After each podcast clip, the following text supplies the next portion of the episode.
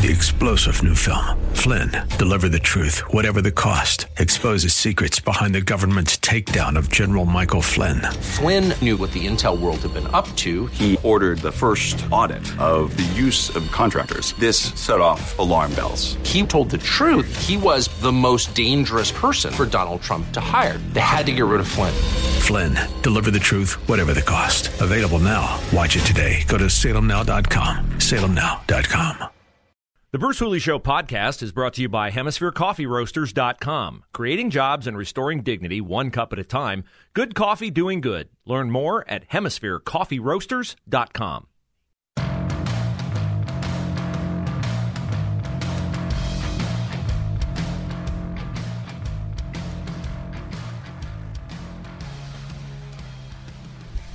Oh, there's one way I wish I was more like Joe Biden. Did you see our president yesterday at the uh, climate summit in Glasgow? Closed his eyes. Mm, opened them again.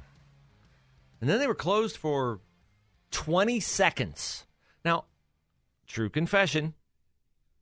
Bruce Hooley show all about truth.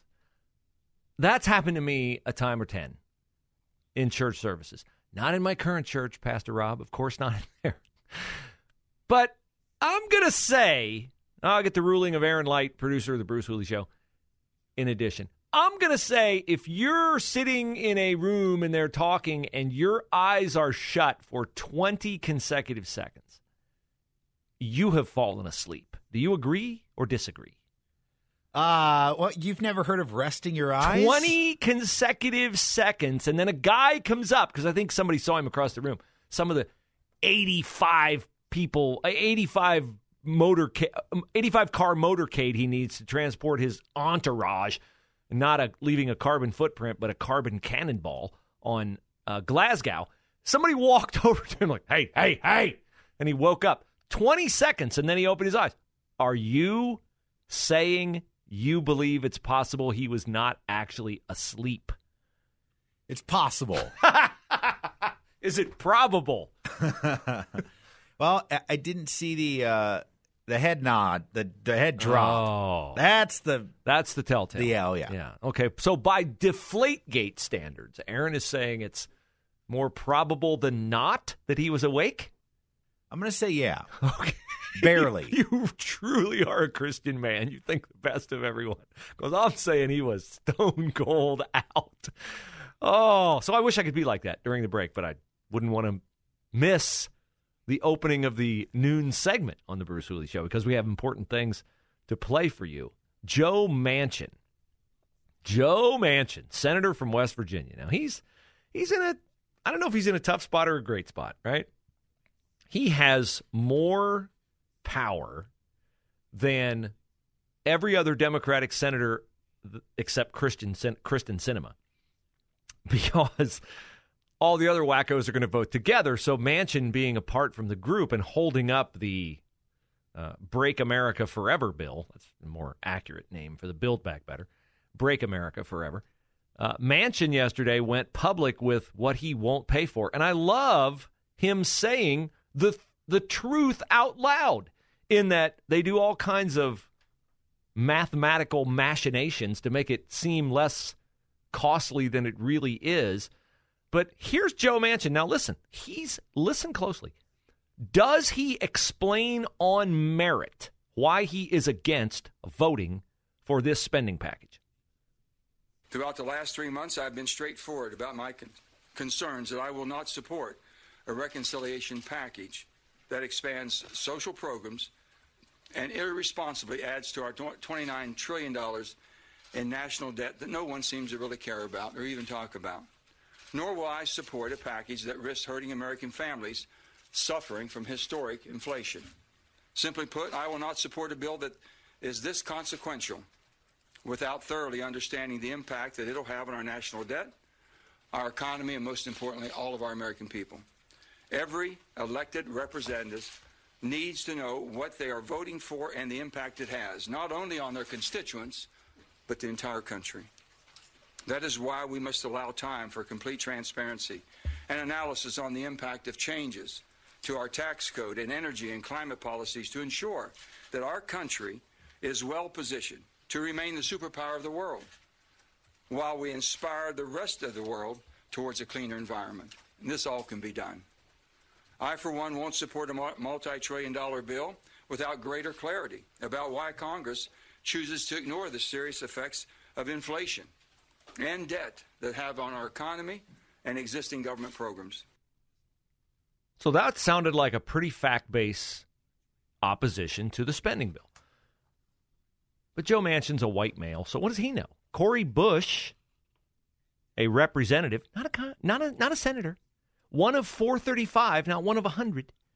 Cori Bush says this I would like for your hubris detector and your zealotry detector to be activated as I read her statement.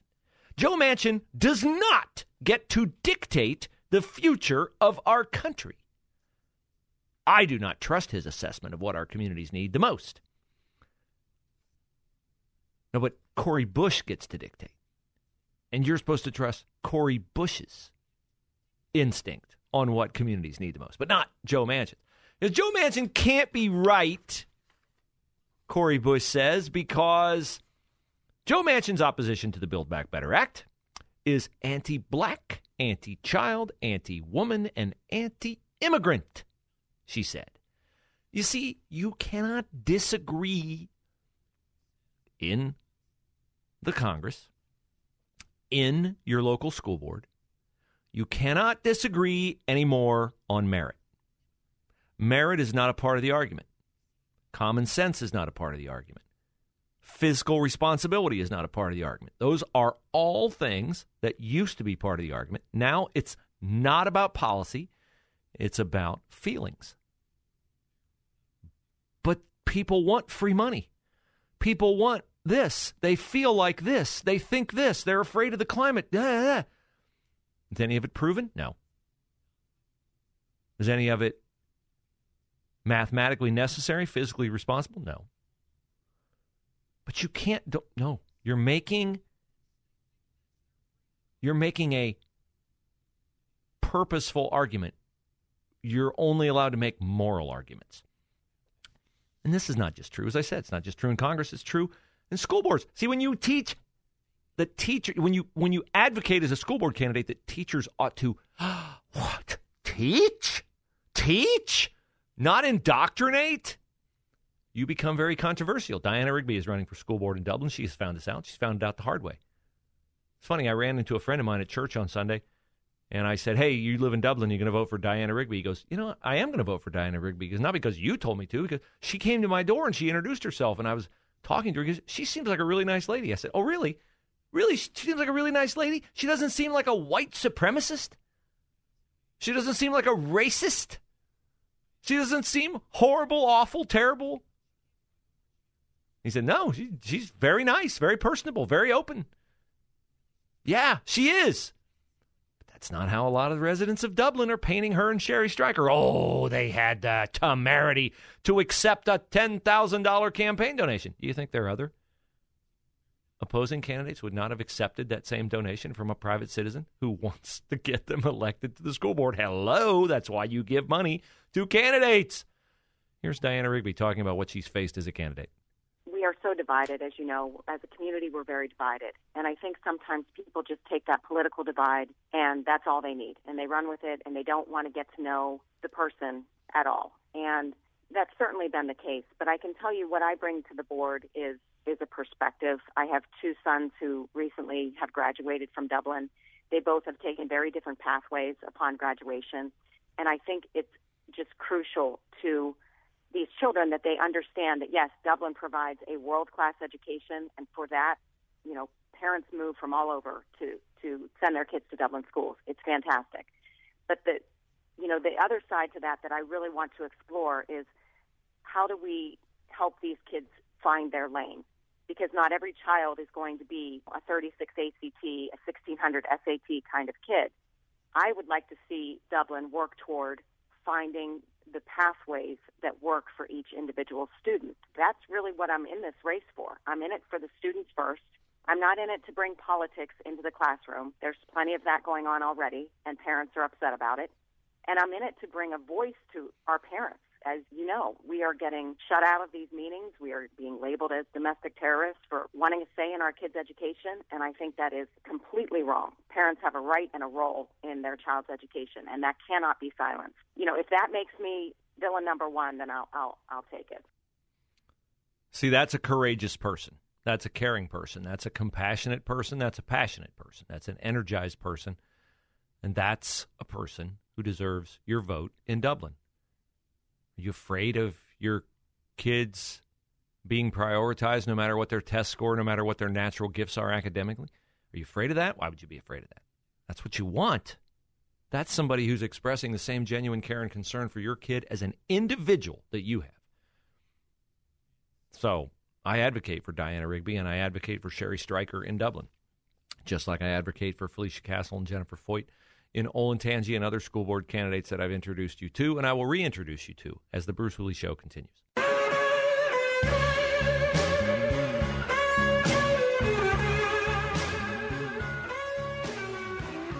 The early voting was robust in the state of Ohio.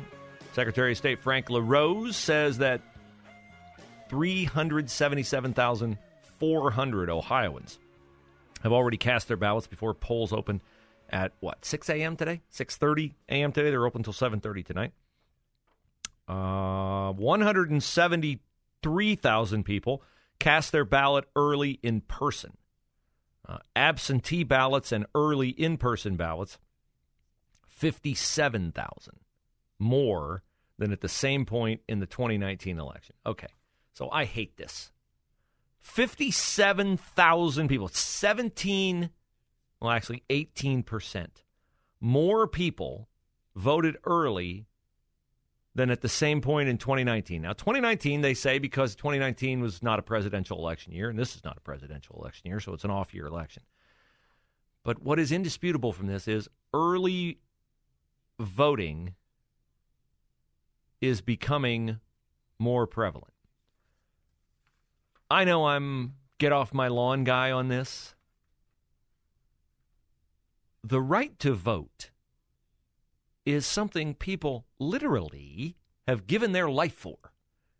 And I do not think it is too much to ask people today in a society where we can, many of us, work remotely or where it is very common, very common for people to have multiple weeks of vacation to go and show up and vote in person on election day. It is a way to observe the fact that this is a priority. I understand it's a privilege to vote. I do not subscribe to the theory that we have to make it convenient for everyone and we have to make it easy for everyone because in making it easy and convenient for everyone, we make it easy and convenient for them to cheat. So, of course, Democrats support this because if you are of a mind to cheat, then you do not have respect for the values of our country.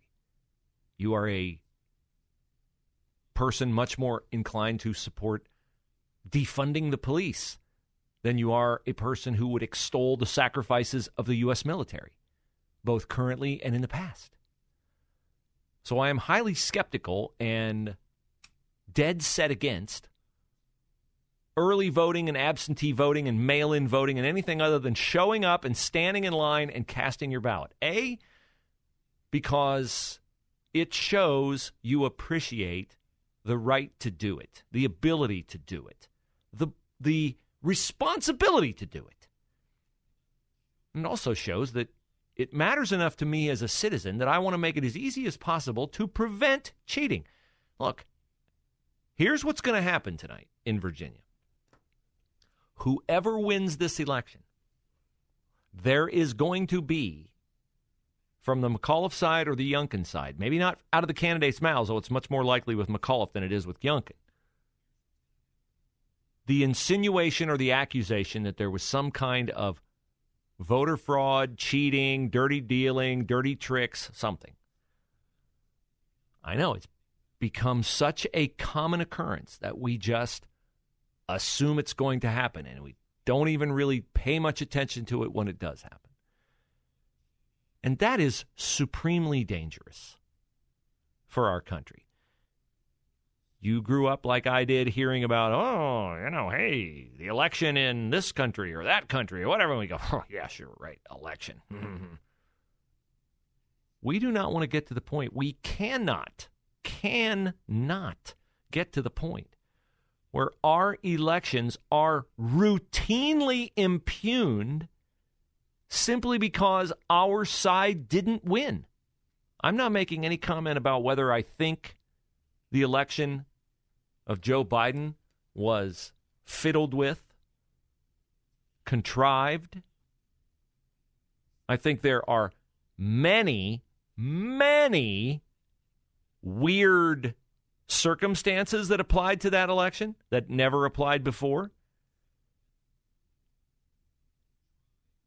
I don't recall, hey, there's a water main break. We're going home. We're not going to count the ballots anymore. Oh, you Republican observers go home. And then the ballot counting continued. Yeah, call me a conspiracy theorist if I think that's crazy. You only get to play that card once, though, Georgia. We're not going to fall for that again. But the larger point here is voting should matter enough to you to do it in person on the day it's designated to be done if only for the fact that it much more greatly enhances the legitimacy of the election. Just does. And that's important. That is exceedingly important. So I know you have to work out of town or you got to do this or you got to do that. It's inconvenient for me to vote. But I am a traditionalist when it comes to why our country's great, what made it great, and what will keep it great. And if you got to make a little bit of a sacrifice, take a half a day off work or take an entire day off work or skip this or skip that to vote, well, I just would say, do you like being free? I don't mean like free under a Biden administration with the shelves empty and the borders open and the ships parked in the harbor and our allies thinking that we're either feckless or cowardly or stupid. I mean like really free back when we were, you know, great. So come on. Like, get out there and vote and encourage your fellow citizens to vote and to do it the right way and to do it on the day it's supposed to be done. Now, our number is 844 Talk 989, 844 Talk 989. Ann in Worthington has uh, a thought she would like to share. Hello, Ann. Welcome to the Bruce Hooley Show. Hi. This morning at 6:30 a.m., I went to vote, and it took over an hour. Not because there was a line of people; there were a half dozen. Um, it was because I was the first person who wanted an actual paper ballot. Everyone else did it electronically. And this year they have a new machine to print paper ballots on the spot. The paper was put in wrong initially. It took an hour to figure this out. The paper was put in wrong. There's a perforated edge, and they rip off the code that links your name to this ballot, and then it's detached from your ballot, so there's nothing on the ballot now that directly connects it to you. Sure. So the anonymity. But the paper was put in backwards, so the perforation was at the wrong end. It took an hour to figure it out. So for an hour, I stood there, hoping I was not going to be late for work. Um, just trying to get my ballot in. Well, and I love. I it is awful, but I will tell you this. I love that you started this conversation by saying I got to vote. You understand the privilege of it and that you were persistent in doing it. So good for you. Three star general Michael J. Flynn, head of the Pentagon Intelligence Agency, knew all the government's dirty secrets. He was one of the most respected generals in the military. Flynn knew what the intel world had been up to. He understood its funding. He ordered the first audit of the use of contractors. This set off alarm bells. The explosive new documentary, Flynn, Deliver the Truth, Whatever the Cost, uncovers the facts behind this scandal. Flynn told the truth. He was the most dangerous person for Donald Trump to hire. I find out the worst enemy that I'm going to face in my life is right here in America. They took my assessment and they wanted me to change it. And I was like, I'm not changing it. They had to get rid of Flynn. With in depth interviews, archival footage, and never before seen personal records of the man behind the headlines. I just felt like I was drowning. Flynn, deliver the truth, whatever the cost. Available now. Watch it today. Go to salemnow.com. Salemnow.com.